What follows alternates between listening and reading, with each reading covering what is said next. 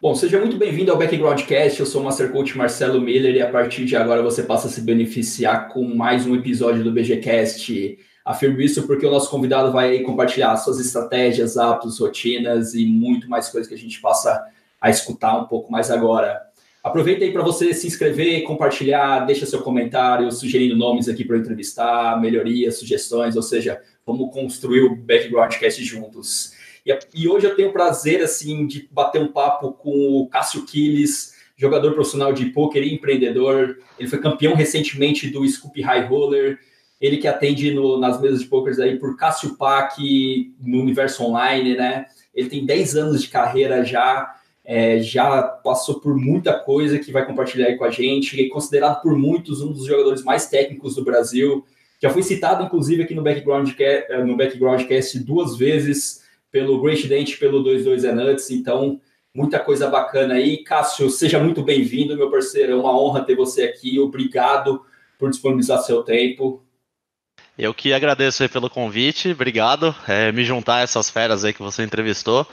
É, queria te parabenizar pela iniciativa de criar esse podcast, porque acho que está agregando bastante na vida das pessoas. Eu mesmo, que já estou num nível, acho que acima no, no meio do poker ali, acompanho o seu conteúdo, com certeza. É, acompanhei vários dos últimos convidados e acho que tem muito a agregar para a galera e tá bem legal o conteúdo. Pô, valeu, cara, mas é, isso ajuda, né, reforçar e continuar fazendo isso, porque esse é o intuito, gerar valor para a galera, e se tá gerando valor para caras igual você, pô, é só, só motiva a seguir mais.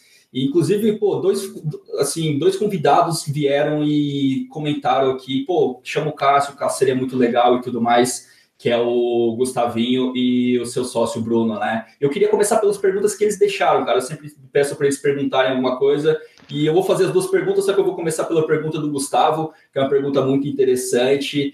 É, você aí que já tem pô, 10 anos de carreira, é muito no, no poker, pelo menos poker brasileiro, é, é bastante tempo, né? 10 anos, e você deve ter uma visão bem interessante disso que ele falou. E ele gostaria de saber de você o seguinte: como você enxerga o ambiente do poker, ou seja, como você vê que vai estar o poker daqui nos próximos anos, de uma maneira mais macro, que rumo que a gente está tomando dentro do poker? Você com essa visão já de ter passado por 10 anos e olhando um pouco para frente, macramente, como você enxerga o poker, Cássio? Tá, antes de responder a pergunta, eu queria deixar aí um abraço para os dois que lembraram de mim, dois grandes amigos de longa data. É, o Bruno, meu sócio, que tá para ser pai agora, que a mulher dele tá com 39 semanas, se eu não me engano, então tá numa fase aí que vai vir vários desafios novos. E o Gustavinho, que eu conheci, tive pouco contato pessoal, mas conversei bastante na internet, e, e os poucos contatos que eu tive foram fantásticos, um cara de outro nível, assim, uma pessoa de uma energia muito boa. É, agora, quanto à pergunta, o poker numa visão mais macro, assim. Eu acho que para responder essa pergunta a gente tem que separar ela com o ambiente live e o ambiente online porque eu acho que é bem diferente o futuro dos dois, assim. O live, eu acho que está claro já que só tem a crescer daqui para frente. Ele cresceu muito nos últimos anos, porque a ideia de juntar uma quantidade enorme de pessoas num, num torneio como entretenimento para alguns e como trabalho para outros em busca de premiações muito altas, eu acho que ela funciona muito bem e ela tende a crescer cada vez mais. Então, eu acho que no âmbito do live, eu acho que o futuro é muito bom, muito benéfico, que os torneios vão ser cada vez maiores, pagar premiações muito altas. Agora, no online, esse é um tema que a gente vem discutindo há muito tempo, e, e, assim, eu lembro que em 2012, 2013, a gente sempre falava, putz, será que o online vai durar mais dois anos, mais um ano? É bom a gente aproveitar agora, porque daqui a um ano pode ser que as coisas não estejam tão boas. E a gente vem com esse papo desde 2012 e ainda está muito bom o âmbito do, do poker online. Então, assim, eu acho que não dá para saber ao certo como que vai ser os próximos anos. A gente vê que tem vários países fechando o mercado por questões regulatórias, é, mas eu acho que ainda tem muito espaço para crescer no poker online e, e tem a chance de abrir algum mercado novo, tem a chance de do poker estourar na China, por exemplo, que é um mercado que atrairia muita gente. Tem chance dos Estados Unidos irem voltando aos poucos, então é difícil prever, se acontecer uma dessas coisas dos mercados abrirem, seria legal a gente estar o máximo preparado possível para receber essas pessoas. E então eu acho que pode ser bom. A tendência é o jogo ficar cada vez mais difícil online, porque é um treino constante, é um estudo constante e vem ficando cada vez mais difícil em níveis pequenos. E eu acho que é por aí. Eu acho que isso acaba trazendo também uma, um resultado que assim é, a gente tem dentre os jogadores ganhadores, a gente tem diversos tipos de jogadores. Jogadores que ganham bastante, que estão muito acima da média, jogadores que ganham mediano, jogadores que ganham pouco. Conforme o jogo ele vai ficando mais difícil, os jogadores que ganham pouco, eles podem cair na categoria de não ganhar mais, então ele vai descendo um pouquinho cada um dos tipos de jogadores. Inclusive os jogadores que perdem tendem a perder mais também. E isso pode ter uma, um impacto ali no, no futuro de alguns jogadores que são profissionais hoje não conseguiriam ser profissionais no futuro, mas caras que são muito bons vão conseguir ainda ganhar bastante, na minha opinião. Acho que é, é por aí, assim, o caminho que tende a seguir as coisas. Pouco legal, já linkando um pouco disso, já a pergunta do Bruno, que é seu parceiro, até, Bruno, se você escutar aqui, parabéns, cara, filho aí, quando a gente conversou, acho que, eu, pelo menos eu não tinha essa informação, então parabéns para ele se tornar pai, vai mudar bastante coisa na sua vida, pode esperar, meu parceiro, eu falo por, por ser pai também já há algum tempinho, então é bem interessante. E a pergunta que o Bruno deixou tem a ver um pouco com esses caras que vão continuar vencendo, né? Ele perguntou, na, na, na, sua opinião, ele gostaria de saber, na sua opinião, qual a principal habilidade para um jogador estar entre os melhores, cara? Essa é uma pergunta difícil, é uma pergunta que eu penso bastante, assim, eu acho que seria difícil responder ela com um argumento ou outro, assim, é o, a habilidade que faz os, os caras serem os melhores é um grupo de muitas coisas.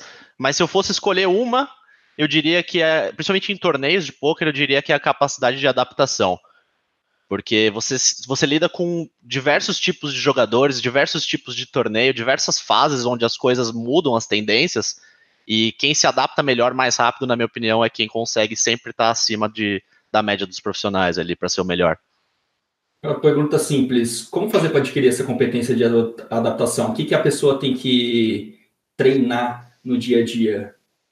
Através de, de fazendo o que que ela se torna uma pessoa que se adapta bem às situações? Você tem alguma ideia sobre isso? Bom, eu acho que primeiro, para você conseguir adaptar, você tem que identificar o perfil, por exemplo, se for adaptar contra um tipo de jogador, você tem que saber identificar esse perfil de jogador para saber para onde adaptar, né?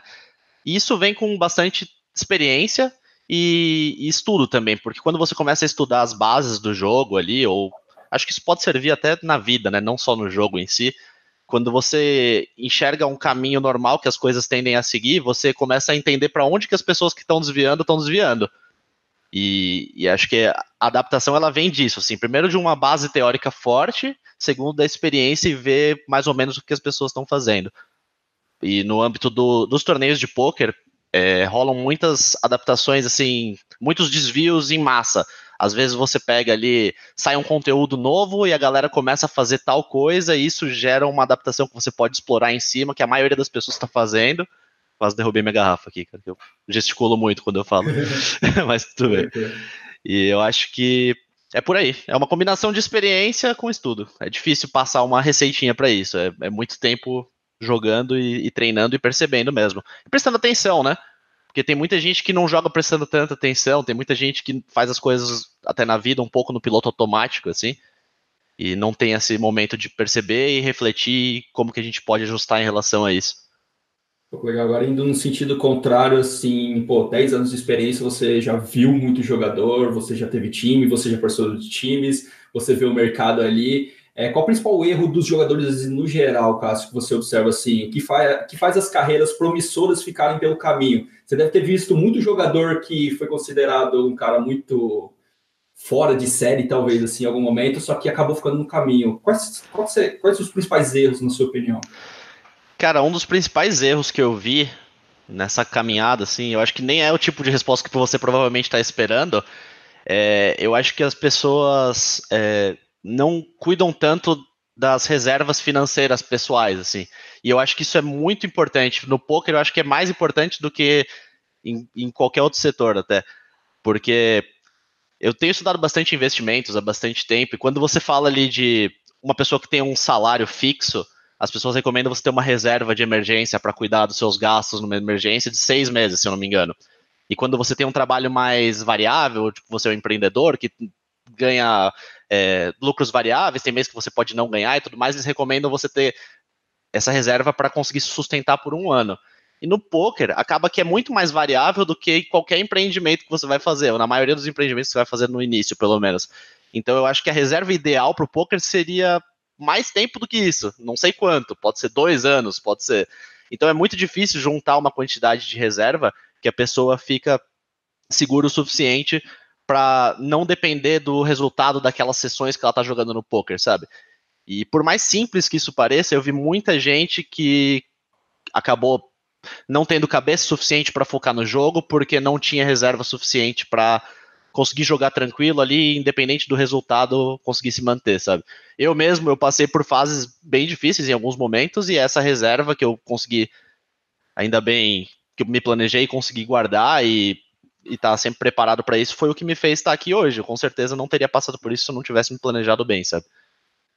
Então essa, acho que essa seria o principal fator que, que deixou pessoas pelo caminho, na minha opinião. Pô, acho.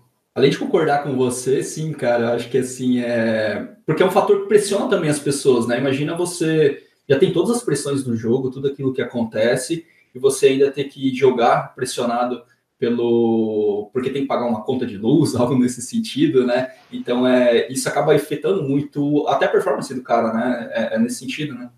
Sem dúvida nenhuma, cara. Afeta bastante e assim, eu costumo falar que no poker em si a lucratividade ela vem dos detalhes. É um grupo de muitos detalhes que se você faz um pouquinho melhor, a soma de todos eles vai melhorar um pouquinho o seu retorno, que vai fazer toda a diferença no futuro, sabe?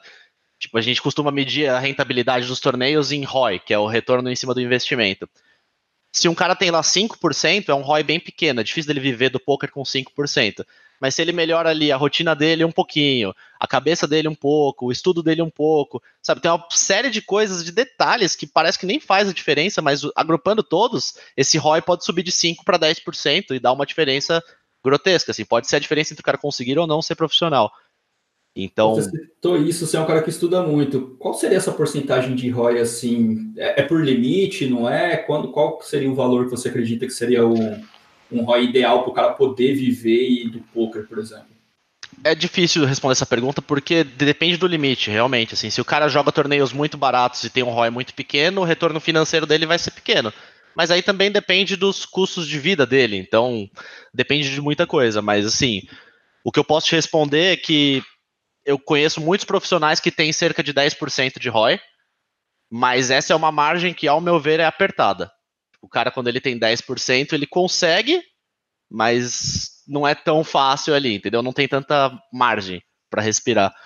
E, mas eu acho Seria que tem... o mínimo, talvez, o mínimo ali jogando um stake médio ali, ter 10% de ROI. 10%, 10%, né? Você falou 10%? Isso, ou, isso 10%. De 3%.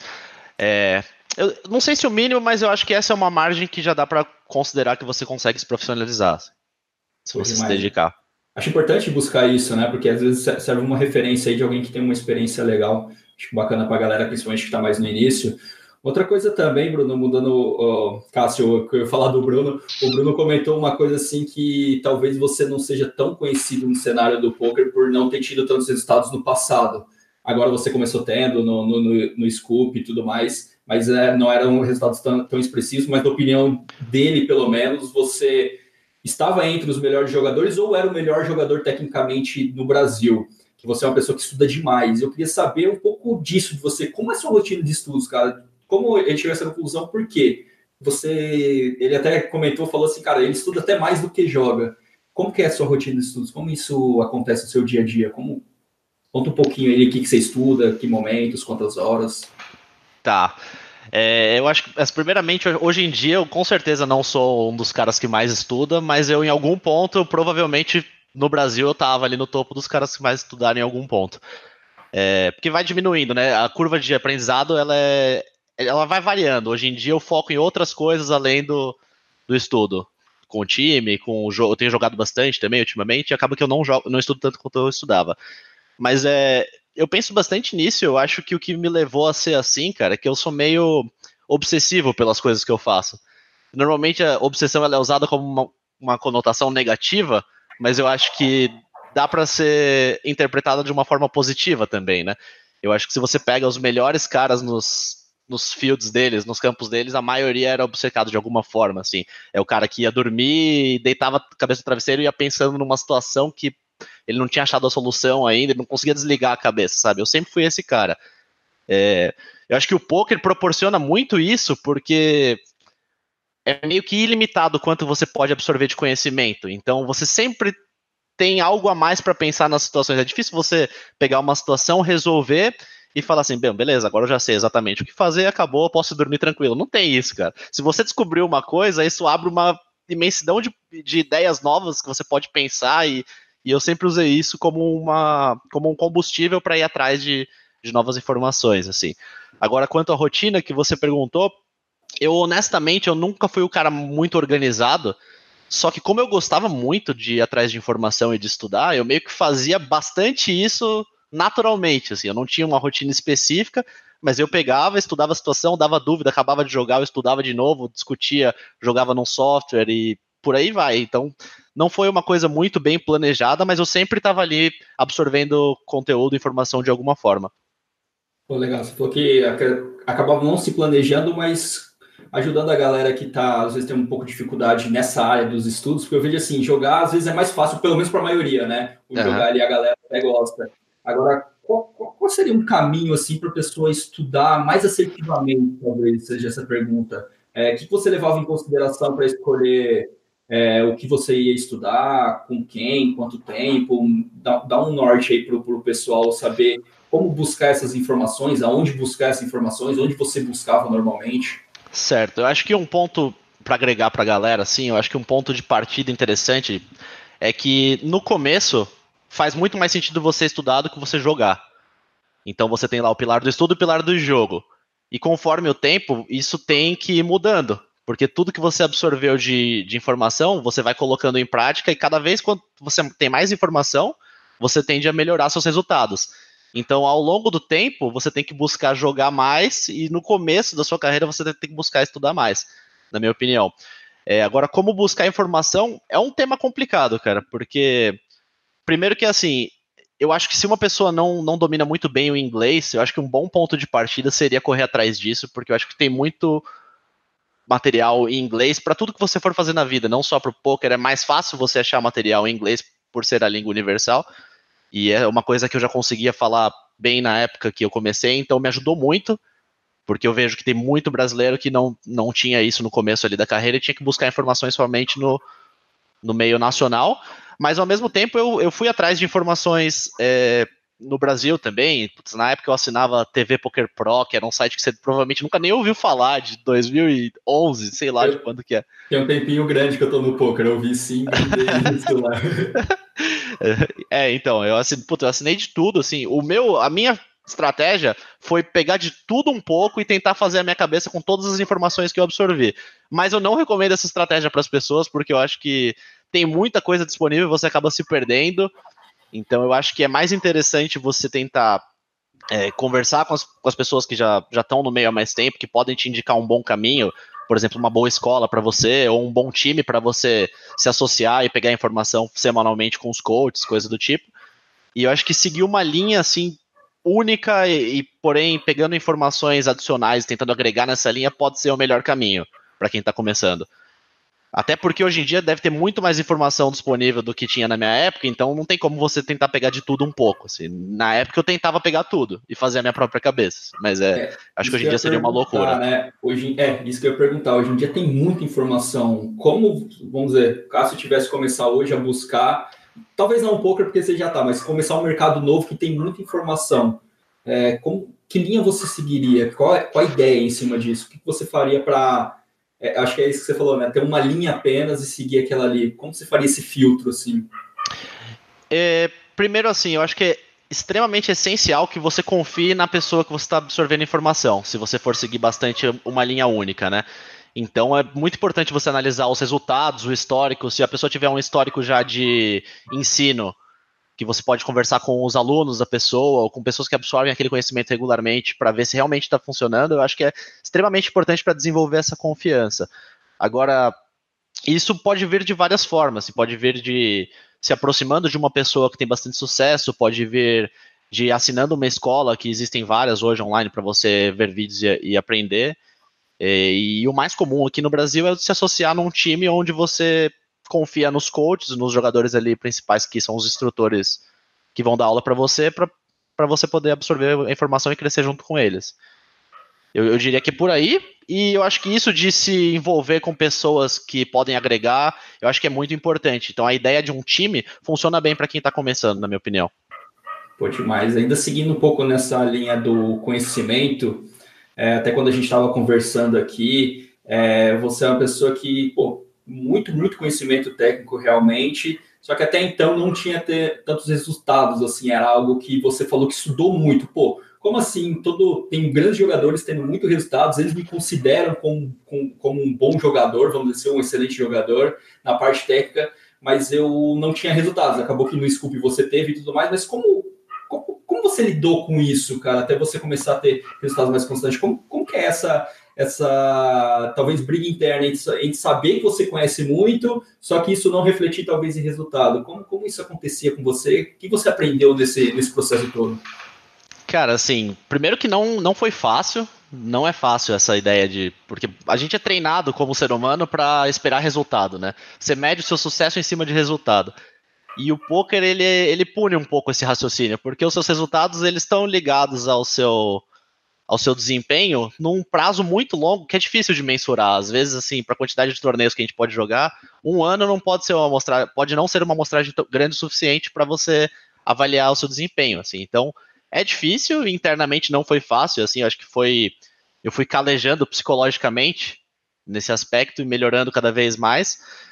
E eu acho que no fundo é um treino para você desapegar dos resultados e tentar focar em fazer o seu melhor, assim, que na prática, na teoria é bonito, mas na prática é muito difícil de ser feito, né?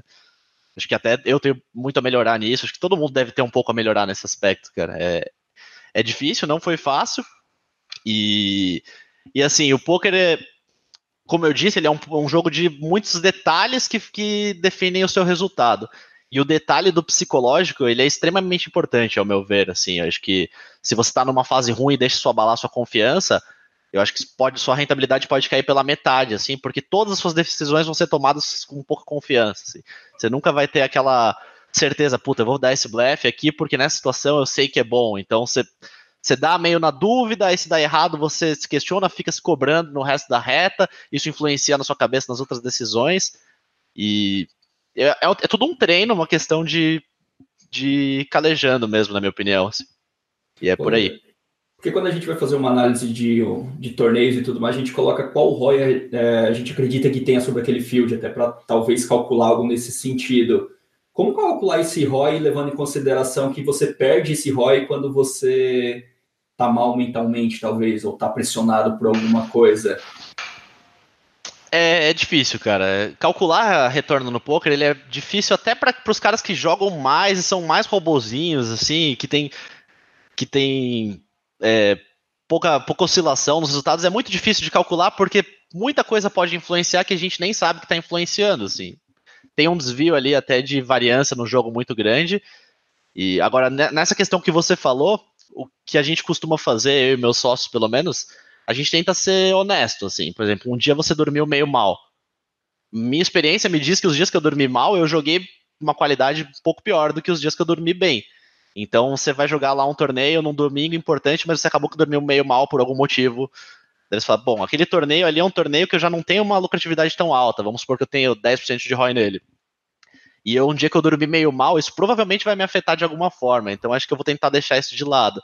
Mas é, é, bem difícil ser honesto com isso e desenvolver isso, porque você quer jogar o torneio, que é aquele torneio interessante do dia e tal. Mas dá para pensar mais ou menos dessa forma, só que você nunca sabe direito, né? Quando que vai ser o dia que psicologicamente você vai deixar, deixar a desejar. Então é, é uma questão de ir treinando e desenvolvendo isso mesmo, assim. Mais para e tentar evitar que aconteça o máximo possível do que para tentar prever, eu, na minha opinião, pelo menos. Pô, legal. Aí olhando um pouco para trás, um pouco essa experiência toda de que eu comentei na chamada, a questão, o que, que você acha que mais te atrapalhou para você ter mais resultados? O que, que você poderia ter feito diferente para ter mais resultados durante essa carreira toda? Sempre pensando quais são os principais fatores que te levaram a talvez não, não ter os resultados desejados. Certo. É...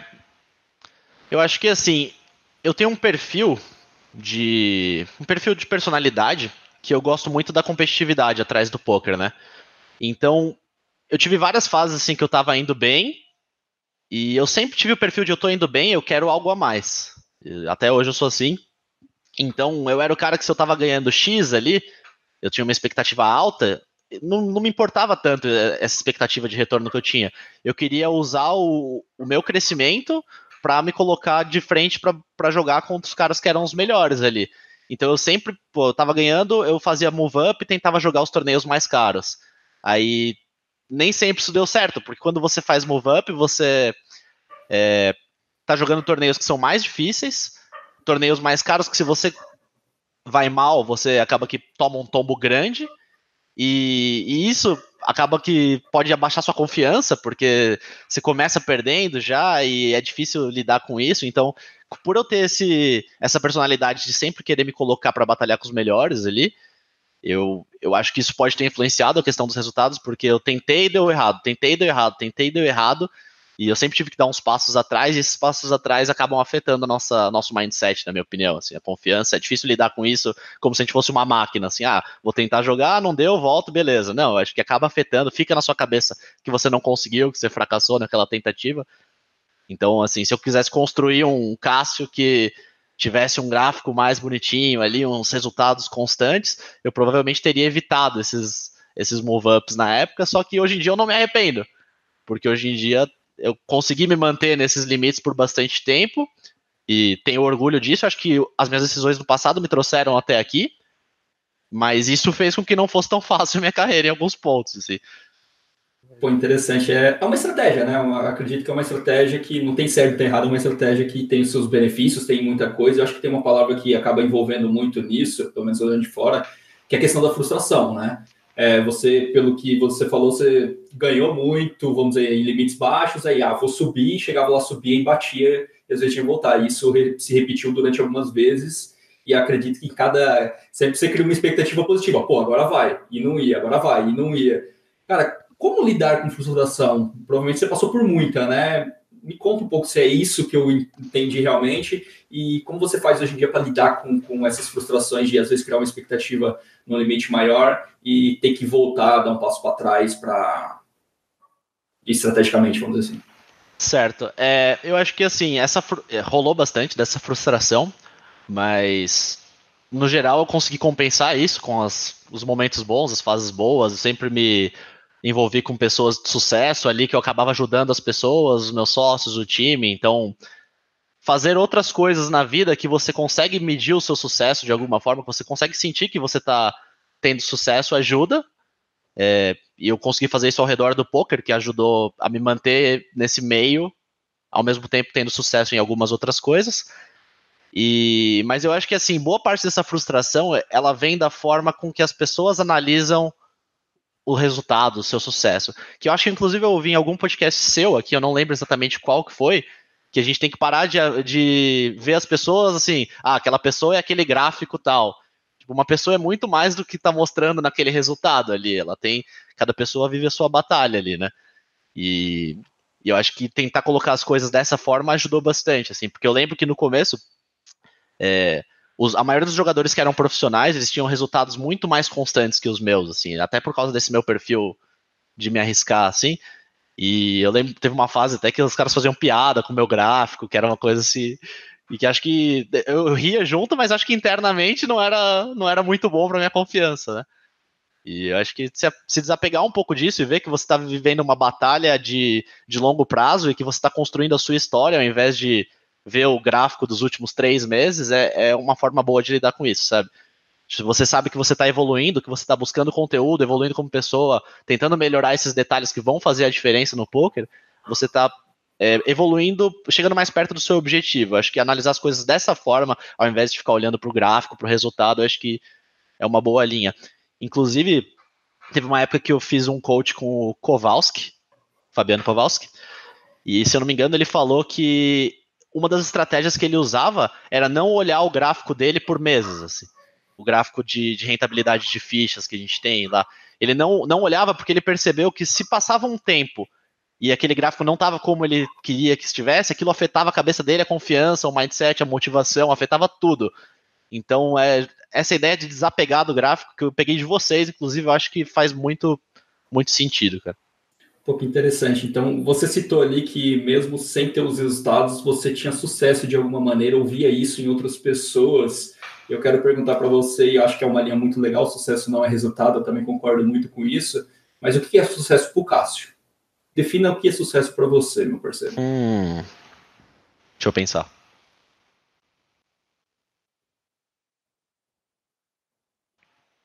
Ai, cara, difícil essa resposta. Eu acho que sucesso para mim é você conseguir estar acima da média naquilo que você se dispõe a fazer. Eu acho que isso pode ser considerado como sucesso. Estar você... acima da média no seu mercado, no que você está fazendo. É, exatamente. Você, assim, ter clareza que você está fazendo algo a mais do que os outros, eu considero isso como sucesso. Alguma pessoa, alguma, alguma pessoa que quando você pensa em sucesso vem na sua mente? Uma referência? Hum, no âmbito do poker ou do geral? Um do geral, um do poker, então, vai ficar bom. é, é que é difícil, né? Porque tem muito. Na realidade, vem muitas pessoas na minha cabeça. Assim, no meio do poker vem é, o Akari, por exemplo, que é um cara que conseguiu fazer muito bem o que ele faz hoje. Não necessariamente ele é o cara que mais joga poker, o poker online ele praticamente nem joga mais, mas ele é um cara que, pô, ele teve sucesso na época jogando, depois teve sucesso quando ele mudou um pouco mais pro marketing, Daí começou a atacar um pouco mais Instagram, cursos, tudo mais. É um cara que pô, parece ter sucesso em tudo que ele faz, assim. É, agora no esse acabou quase que foi um off poker, mas não é um off poker, né? É o cara do poker. Mas assim, no, no poker em si, eu penso muito nos meus sócios. É difícil porque as primeiras pessoas que eu penso de, de resultado, de sucesso, são sempre eles. E, e eu acho que o que a gente está fazendo, eles mais do que eu, até é uma definição de sucesso muito grande no meio do poker, cara. Pô, legal. Agora eu quero trazer, pô, 10 anos aí. Para mim, 10 anos é um longo prazo, pelo menos no mercado brasileiro. Eu quero, assim, pô, no poker se fala muito, muito, muito de longo prazo. Todos os dias eu escuto essa palavra diversas vezes, mesmo não jogando mais. Como você interpreta o longo prazo, cara? O que é o longo prazo para você? Me dá uma visão do Cássio pro longo prazo. Um, bom, Primeiro, eu acho que esse é um tema muito mal compreendido ainda, até por profissionais. É, é um tema completamente obscuro. Porque a gente sabe que tomando as melhores decisões e tendo uma expectativa tal, no longo prazo as coisas tendem a acontecer. O que acontece é que quando a gente fala de torneios de poker, esse longo prazo ele é uma quantidade não palpável de torneios, assim. Porque hoje em dia existem calculadores, calculadoras de variância, não sei se você chegou a ver, que se você Poker pega ali. Né? Poker Dope, exatamente. Você pega ali um torneio único de um valor único, então vamos supor lá um torneio de 10 dólares, e você coloca uma amostragem de 30 mil torneios, você vê que tem inúmeros cenários que podem acontecer naqueles 30 mil torneios. Se rodar 20 vezes, vai ter cenários onde o cara ganhou duas vezes mais do que o, o, pior cenário, ou até três vezes mais, e é uma loucura. E o que acontece na nossa realidade é que a gente não joga um único torneio na mesma estrutura, com a mesma quantidade de jogadores, o mesmo buy a gente joga para fazer uma reta de torneios, a gente joga uma reta com diversos tipos de bains, pode ser, por exemplo, um cara que joga mais barato, ele joga torneios de 3, 4 dólares até torneios de 20 dólares. Na minha realidade, eu jogo torneios de 100 dólares até torneios de 5 mil dólares. Então, a, o longo prazo disso seria extremamente mais complexo do que o longo prazo de um torneio de um buy único. Então, é difícil de de simular isso, de ter uma visão assim de como seria esse longo prazo. Mas o que eu tenho certeza é que é, é muito mais esquisito do que as pessoas conseguem pensar. É muito mais variável do que as pessoas conseguem estimar. Assim, isso eu tenho certeza. E, e até porque. Pode falar, Pode falar, desculpa. Não, não, manda bala, complementa. Não, o que eu ia complementar é que isso vem junto da gente ser ser humano e ter dias que a gente tá jogando bem, dias que a gente tá jogando muito bem, dias que a gente tá jogando médio, dias que a gente tá jogando mal, dias que nosso psicológico tá abalado, dias que a gente brigou com a namorada, dias que você derrubou alguma coisa. Cara, assim, a variância da vida misturada com a variância do poker torna os resultados quase que imprevisíveis, sabe? Então, eu acho que nem adianta ficar pensando tanto nisso, assim, eu acho que o caminho é mais tentar evoluir para buscar melhorar e esperar coisas boas para acontecer no futuro. Acho que é mais por aí evoluir em que para esse longo prazo chegar, pelo menos essa, apesar de não ter como definir, é, para vencer esse longo prazo, para ser evoluir em que quesitos? Quais são os pilares mais importantes, na sua opinião? Bom, é, pilar teórico com certeza é importante. É, a experiência eu acho que é um, um tema pouco falado nesse assunto no meio do poker, eu acho que é super importante. É, eu e meu sócio a gente conversa bastante disso e a gente acha que a vivência ali faz bastante diferença para você ter passado por aquela situação, ter pensado sobre ela antes. E o poker é um jogo de tantas é, situações que você não tem como ter vivido antes, que quanto mais você vive, mais bagagem você ganha e mais você ganha base para as próximas decisões. Então acho que jogar bastante é importante, praticar bastante é importante, mas é como eu disse, são muitos e muitos detalhes. Então, assim, a sua alimentação faz alguma diferença? Com certeza. A sua rotina faz alguma diferença? A sua disposição física faz alguma diferença? Com certeza. O psicológico faz diferença, então você pode buscar um mind coach e cara, são muitos, muitos fatores, assim. Eu acho que o, os principais provavelmente são psicológicos, porque se o cara não tem a cabeça no lugar, ele não não vai conseguir desempenhar bem. E como o poker é um jogo de detalhes, se tiver um detalhe faltando ali psicológico, acho que faz muita diferença. Pode até ter sido o meu caso em algum ponto específico. E, e o teórico acho que é, é bem importante também, até porque o teórico ele alavanca várias, vários outros pilares. Ele alavanca a sua confiança, porque você estudou a situação e você, na hora de jogar, você já lembra mais ou menos daquilo que você estudou. Ele abre portas, porque quando você se demonstra um cara é, com bases teóricas, as pessoas querem ouvir de você, então elas, para ouvir de você, ela acaba passando um pouco de conhecimento, então você é fácil de você se inserir em círculos de estudos de, do poker quando você tem uma base teórica mais forte também, então eu focaria mais nesses, nesses pilares mesmo jogar, estudar e treinar a cabeça. Pô, demais. É, a gente está gravando aqui, acho que tem duas, duas, semanas mais ou menos que acabou o Scoop, né? E nesse Scoop a gente pode observar que você e seus sócios assim fizeram uma série. Olhando os resultados dos três ali, o que vocês fizeram foi, foi algo muito. Eu não sei se na história, pelo menos do poker brasileiro, é, pessoas que têm essa conexão conseguiram fazer vocês fizeram ali nesse, nesse período de série e tudo mais. Cara, como foi isso? Como aconteceu esses resultados de todos, né? Dos três ali, diversas vezes. É, todos os dias, quando eu ia ler alguma notícia, ou o Cássio, ou o Bruno, ou o Pablo estava em uma reta no dia 2, é, em torneios grandes, em tudo aquilo ali. Cara, isso é por quê? O que vocês fizeram para essa série ter sido diferente, acredito, para vocês? Tá. É, primeiro, para falar da, da, minha sociedade aqui, eu percebi que a gente ainda não citou o nome do Pablo, a gente só falou do Bruno até agora, porque foi quem tinha me referenciado. Então, meus sócios são o Bruno Volkman e o Pablo Brito. E a gente tem esse esquema de sociedade, tem três anos, pouco mais de três anos agora. Foi no Scoop de 2016 que a gente começou.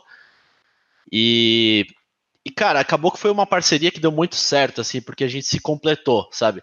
Tipo, o Volks, o Volks é o Bruno, aí eu chamo ele de Volks o Volks ele é o cara que tem talvez mais predisposição, assim. Mas ta talento é uma palavra complicada de ser usada, mas, mas vamos, usar o talento. Véio. Talvez seja o cara mais talentoso, o cara que mais gosta de jogar, de pegar experiência. É, eu sou o cara que mais focou nos estudos na carreira e talvez não tinha a melhor cabeça para jogar dos três. E o Pablo é o cara mais centrado, sem dúvida nenhuma, assim, o que tem a melhor cabeça. Então acabou que a nossa parceria deu muito certo, até melhor do que a gente esperava. E e a gente acabou evoluindo constantemente um com, com os outros, sem parar durante esses três anos, assim. Eu acho que eu costumo falar que foi a primeira vez que eu me senti num time de verdade, porque eu já joguei em times de poker, inclusive sou muito grato. Joguei, joguei pro Forbet em 2010, 2014, joguei pro BitB em 2015 e aprendi muito com eles. Mas eu nunca me senti muito num time, assim, porque você não tem um incentivo direto para fazer as outras pessoas crescerem, as outras pessoas não têm um incentivo direto para fazer você crescer, sabe? Você com os outros participantes do time, eu digo, não com os instrutores. E nesse nosso esquema de parceria, de parceria, a gente tem um puta de um incentivo de fazer os outros crescerem e acabou que isso não para de trazer resultado, ao meu ver. Acho que essa, essa ideia foi fantástica, assim, de a gente dividir o nosso sucesso, sabe? Agora, quanto ao Scoop em si, por que, que a gente teve tanto resultado? Eu acho que é uma combinação de muita coisa, cara. Acho que é uma combinação da gente estar tá no momento mais preparado da nossa carreira. Porque uma coisa que rola nesse scoop, nessas séries, assim, no scoop, é, é que a gente joga torneios de bains bem elevados. E eu acho que nem todo mundo está acostumado com a pressão de jogar esses torneios e conseguir tomar decisões tão claras quanto a gente toma no dia a dia, sabe? Como a gente tem treinado bastante jogar os torneios mais caros há bastante tempo, acho que a gente está bem preparado e conseguiu. Isso consegue dar uma vantagem pra gente, assim, para conseguir jogar o nosso melhor, independente daquele torneio ser muito importante, muito grande. E acho que isso faz a diferença. E isso, com todos os detalhes da evolução que a gente vem tendo, e provavelmente com uma pitada de sorte também, porque é, é, difícil imaginar que isso que a gente fez é sustentável a longo prazo. Então, a sorte com certeza estava envolvida ali, de alguma forma. Mas, assim, historicamente a gente tem ido muito bem nessas séries maiores do Poker Online, até do Poker ao vivo a gente tem tido alguns resultados.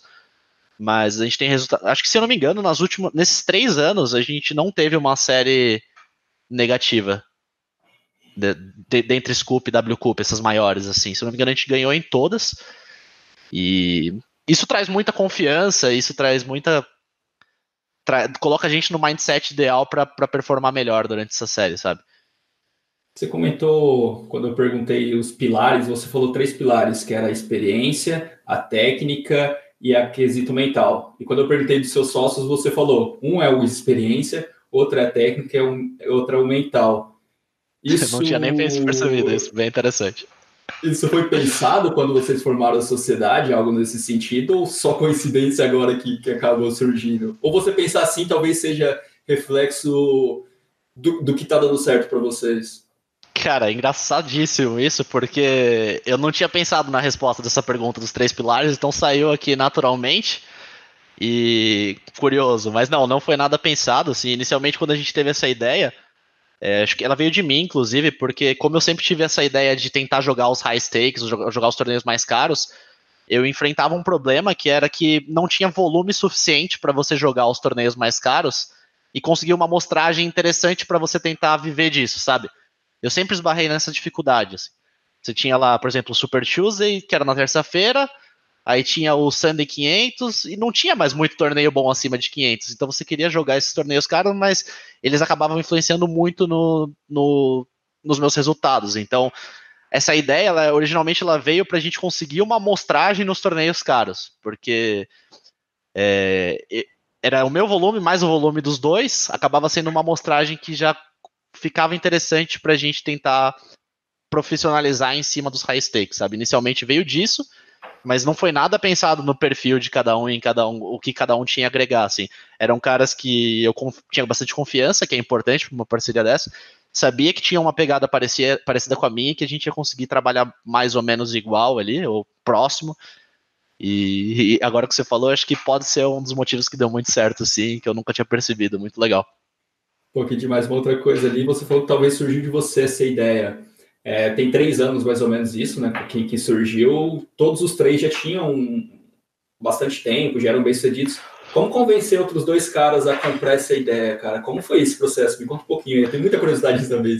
Sim, é que assim, eu conheço eles há bastante tempo. O Pablo, eu joguei com ele no Forbet em 2010, então tem nove anos isso, né? É, depois ele, eu formei um time e ele veio jogar no meu time. O, o Volks, ele basicamente ele foi formado pelo time que eu tinha criado na época com o Fabio Age. E então eu tinha bastante proximidade com eles, assim, não foi um contato que veio do nada, assim, ah, vou pensar naqueles dois caras. Já tinha uma proximidade, eles conheciam o meu perfil, eu conhecia o deles, eu via muito potencial neles. E eles já estavam tentando também jogar os high stakes há um tempo e estavam passando por dificuldades como eu nesse processo de, de tentar jogar os high stakes, sabe? E como convencer, na realidade, eu acho que essa é uma das minhas qualidades, assim, eu, eu acho que esse, esse, tipo de convencimento. Eu sou o cara que, assim, inventa uma ideia nova, a gente conversa muito sobre estratégia de jogo.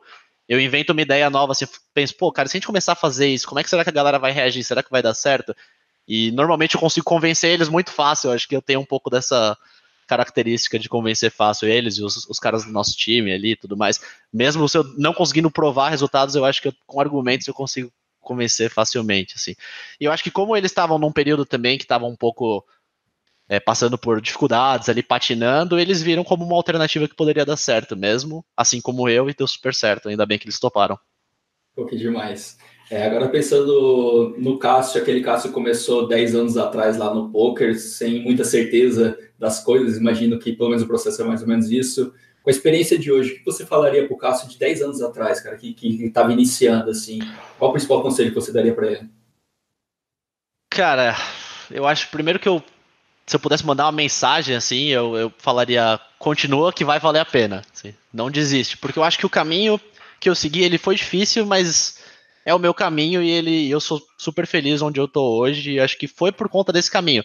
Talvez se eu tivesse seguido uma linha de menos risco, eu não tivesse tanto prazer pelo que eu faço hoje, sabe? Como eu tenho. Então, eu honestamente não mudaria muita coisa, cara.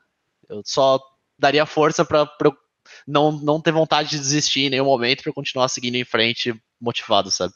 Cara, queria, você falou continua, então provavelmente teve vontade de desistir. Quando foi isso, cara? Cara, eu tive períodos bem difíceis, assim, de, em termos de resultados e tudo mais. tive, se eu não me engano, tive três ou quatro fases que eu fiquei seis meses perdendo ou empatando, assim. E que isso é bem difícil de lidar psicologicamente quando é a sua principal atividade, porque eu ouvi alguma vez em algum podcast que é meio que assim, a ideia é a seguinte, é, se você, se tudo que você faz na sua vida é poker e o poker tá indo mal, a sua cabeça entende que a sua vida tá indo inteira errada, entendeu? Tá indo inteira mal. Então, não foi fácil lidar com isso, então acho que até recomendaria justamente que, que você tivesse outras áreas da vida que, que você conseguisse ter algum tipo de sucesso com mais facilidade para não ficar 100% dependente disso para ter felicidade, sabe? É, qual foi sua pergunta mesmo? Eu me perdi aqui na, na resposta, desculpa. Não, foi essa questão de qual, quando foi essa vontade sua de desistir? Quando que isso aconteceu? Você Sim. começou a responder daí. É, eu, eu acho que não teve um momento específico assim, mas é, teve vários momentos de questionamento. Putz, será que eu tenho realmente o perfil para isso? Porque eu tinha base teórica, mas não conseguia colocar resultado. Então teve, teve momentos de questionamentos, momentos que eu tirei ali um mês, dois meses para pensar na vida e pensar, abordar outras coisas que eu poderia fazer, mas acabei é, sentindo falta, cara. Eu sinto muita falta quando eu não jogo poker, porque eu gosto demais do jogo, assim, do aspecto estratégico dele, de tudo. É isso, tipo, eu tô jogando há 10 anos e daí eu vou terminar aqui o podcast, eu vou entrar ali no nosso servidor, que a gente tem um servidor de estudo, vou olhar uma situação, vou discutir com os caras e pensar em alguma pira nova para para tentar explorar os caras e, e, eu gosto muito disso. Assim. É difícil ficar sem. Nas fases duras, é, você acaba se questionando, mas o que eu percebi é que eu gosto muito mesmo, por isso que eu consegui é, passar por esses momentos difíceis e, e no fim do arco-íris tinha, tinha o pote de ouro mesmo. que demais. Agora, fazendo a pergunta inversa, eu falei que você falaria pro, pro, pro seu Cássio lá de 10 anos atrás. Agora, olhando para o futuro, para os próximos 10 anos, o que você gostaria de escutar do Cássio que vai estar daqui 10 anos? Cara? Hum. O que eu gostaria de escutar do Cássio daqui a 10 anos? Cara, não tenho a menor ideia, pergunta difícil. uh... Pô, não sei. Acho que 10 anos é um tempo muito longo, assim, eu não sei. Eu tô, vou seguir vivendo do jeito que eu tô vivendo. É, não, não, tenho a menor ideia. Essa é uma resposta que eu não, não vou conseguir te dar, cara. Tranquilo, sem estresse. Agora, outra pergunta rapidinha. Você tem alguma coisa que você acredita que a maioria das pessoas acha meio louco, cara? Uma coisa que eu acredito que a maioria das pessoas acha meio louco. Bom, esse conceito de energia, acho que o Volks falou bastante aqui no, no podcast com você. É um conceito que acho que já nem é mais tido como loucura, porque já tem bastante gente que segue essa linha, né? Mas é, eu acho que tem muitas coisas que acontecem que acho que seria muita coincidência para ser coincidência, sabe? Então eu acredito que exista alguma conexão entre o seu estado de espírito e as coisas que acontecem com você.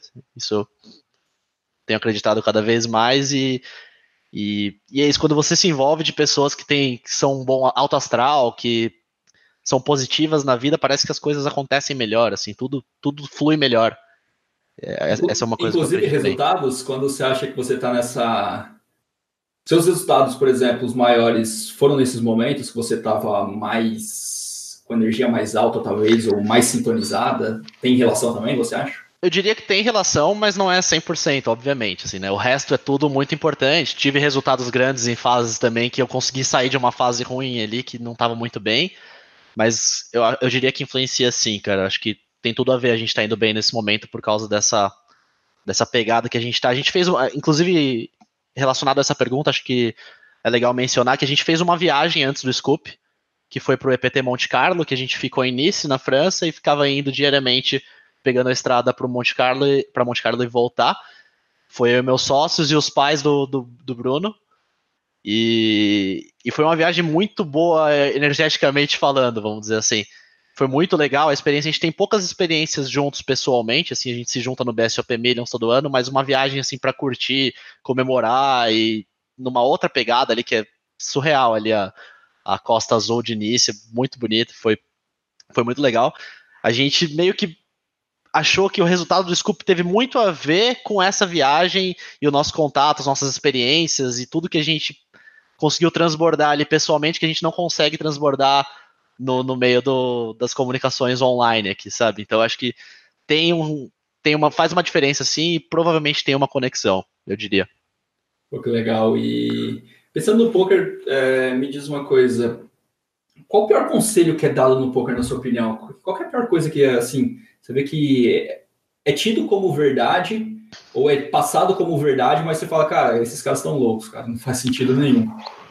Certo. Eu, eu acho que uma das coisas que eu poderia falar, que me vem à cabeça aqui agora, é que tem muita gente que tenta induzir os jogadores a jogarem como se eles fossem máquinas, robôs, assim. E eu, eu particularmente acho um pouco furada isso, porque nós não somos máquinas e nunca vamos, vamos conseguir ser, sabe? Sempre vai ter emoção, sempre vai ter. A sua cabeça vai passar por outras coisas, você pode melhorar isso com meditação e tudo mais, mas eu acho que abraçar o fato de que a gente não é um robô, a gente nunca vai conseguir jogar igual um robô, viver que nem um robô, é mais importante do que tentar ser um robô, na minha opinião. Acho que é, esse, esse seria um dos, um dos pontos que é passado de uma forma que eu não concordo. Legal. É, isso tem muito a ver. Continua sendo um jogo de pessoas, né, cara? Por mais que tenham softwares que calculam situações nesse Sim. sentido, né? Eu acho que isso é válido para a vida toda, assim, não só para o poker também, mas, mas por exemplo, cara, é, o cara tá jogando ali e ele não tá. Ele joga todo dia, ele precisa jogar todo dia, mas ele não tá curtindo tanto aquele momento de estar tá jogando. Por algum motivo, assim, ou ele preferia estar tá fazendo outra coisa, ou ele não tá confiante, eu acho que isso vai impactar muito no resultado dele. Então, ele não vai conseguir ficar tentando ser uma máquina, assim. Aquele pensamento vai estar ali, ele precisa ser lidado de alguma forma, sabe? Ele precisa, se ele precisar tirar uns dias de folga para colocar a cabeça no lugar, se ele precisar fazer alguma outra coisa que ele quer fazer, se ele tá jogando a semana inteira pensando em fazer alguma outra coisa ali. Acho que às vezes pode ser melhor ele não jogar, perder esses dias de trabalho, fazer a coisa que ele está pensando em fazer, tirar isso da cabeça, sabe? Eu acho que o ser humano tem que ser lidado de uma forma que não, não é da mesma forma que a gente lida com robôs. Pô, demais, demais. E olhando agora para o último ano, cara, assim, é o que mais mudou na sua vida nesses últimos 12 meses, cara? O que, que aconteceu aí que de mais diferente? Eu acho que a autoaprovação, assim, foi uma coisa que mudou. É, ficar mais feliz com quem eu sou, quem eu me tornei, eu acho que isso é uma coisa que influencia em várias áreas da vida, né? Autoconfiança influencia na forma como você se relaciona com as pessoas, na forma como você expressa seus, seus pensamentos e na forma com que você trabalha também, na forma com que você encara a vida e, e acho que essa aceitação e e apreciação por quem eu sou foi um, um dos pontos que eu mais evoluí, eu diria. Foi pensando em pessoas, assim, quais são as pessoas que mais contribuíram para suas mudanças nesse último tempo? Bom, com certeza os, os dois sócios são pilares muito importantes nessa evolução. É, queria mencionar também os nossos players do nosso time, os nossos sete jogadores que Hoje em dia a gente tem eles muito mais como amigos que podem agregar a gente do que como caras que a gente precisa só passar conhecimento, sabe? E, e pessoas, não do poker, a minha namorada, que faz parte da minha vida, Raíssa. E, diariamente a gente tá junto e com certeza ela tem algum papel nisso. É, e todas as pessoas que apoiaram nisso, né, cara? Tipo, meus pais que me apoiaram desde o começo, não foi fácil para eles, mas acabaram apoiando. É, os amigos, Acho que se fosse diretamente assim no poker, essa aprovação do poker, essa evolução do poker, acho que teria que se vir mais os meus sócios do, sócios do time. Mas na vida, provavelmente vem um pouco dos sócios e dessas outras pessoas que eu mencionei. Legal, agora a perguntinha que é padrão aqui. Quem você gostaria de escutar, de ouvir aqui no Backgroundcast, já que você comentou que escuta todos os episódios, é, quem seria bacana para eu trazer aqui, meu parceiro?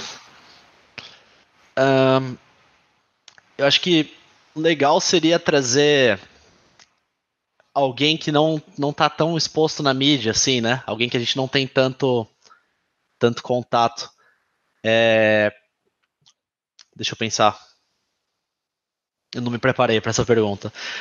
Uh... Um cara que tem um histórico bem de longa data, assim, e que tá aí no meio do poker há bastante tempo, como instrutor, como jogador, que eu acho que pode agregar bastante, seria o Sage. Rodrigo Sage. E, e, agora eu vou falar um cara que está mais exposto na mídia que você não teve ainda, que é um, um, uma mente genial, na minha opinião, que acho que pode agregar muito, que é o Thiago Crema. Foi demais. E que pergunta vocês fa você faria ou para os dois, ou uma separada para os dois, para o Rodrigo e para o Thiago? Hum.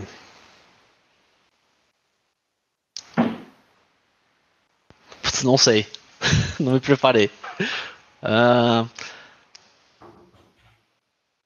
acho que o, o Thiago Crema ele é um cara que está tanto envolvido como jogador no jogo bastante, há bastante tempo, assim, no jogo de alto nível, como envolvido como é, dono do time, então ele tem muito contato com muitos jogadores, então acho que ele poderia agregar muito numa, numa pergunta de âmbito mais assim macro, como foi feita a pergunta para mim, acho que ele poderia agregar bastante. Então, acho, acho que a pergunta que foi feita para mim é uma pergunta interessante para ser feita para ele também, porque eu não acho que a minha resposta é definitiva, eu acho que é legal ouvir de outras pessoas, que é como que ele imagina o poker nos próximos anos, o futuro do poker, acho que é, é bem interessante. E o Sage é um cara mais teórico, é um cara mais que mexe bastante com ferramentas e com estudos, então acho que para ele a gente pode pensar numa pergunta do tipo. Já sei, é uma pergunta legal. A gente está vendo aí que no futuro os computadores quânticos podem ser uma coisa que vai mudar bastante o mundo. Acho que a gente pode tentar pensar nessa pergunta assim, o quanto ele acha que, o, que essas tecnologias, a evolução da tecnologia desse aspecto até quântico, até os computadores normal, quanto que estão evoluindo, quanto que isso pode afetar no futuro do jogo online, assim, acho que é uma pergunta que ele deve estar tá bem apto a responder. Pô, que demais, que demais. E para a gente finalizar, Deixe aí três conteúdos, três livros ou três cursos, três, três coisas que você absorveu já, já fez, que seria legal aí para a galera é, procurar.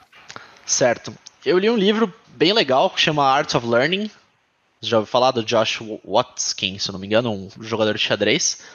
Que eu me identifiquei muito com a personalidade dele, assim, de em busca do aprendizado, porque é meio que a minha essência, assim, sempre tá em busca do aprendizado esse e evolução. Daí, se eu não me engano, o cara vai precisar de uma dica que você falou lá no começo, que é o inglês, cara, que esse livro só tem em inglês, se eu não me engano. Não tem em português?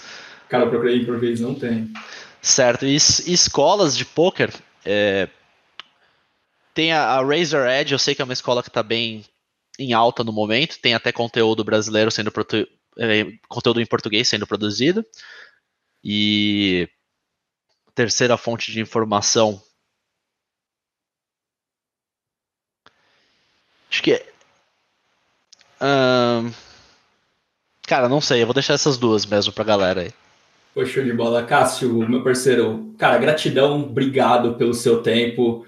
É, realmente a indicação aí do Bruno e do Gustavo foram muito bem feitas, pelo menos eu aqui já vi várias linhas que beneficia a mim. Então, só tenho realmente a agradecer você pela sua visão, por ter respondido tudo aí, por ter passado um pouco um pouco da sua experiência, né, que tem muita experiência envolvida. Então, gratidão, meu parceiro. Obrigado mesmo pelo seu tempo e tenho certeza que a galera vai, vai se beneficiar muito aí com esse conteúdo, com a sua visão das coisas. Eu que agradeço, foi show de bola estar aqui e siga aí com um bom trabalho de, de trazer pessoas que agregam valor para a galera aí. É isso, galera. Esse é o Backgroundcast. Não se esqueça de se inscrever, comentar, curtir, compartilhar aí com o pessoal. Até a próxima.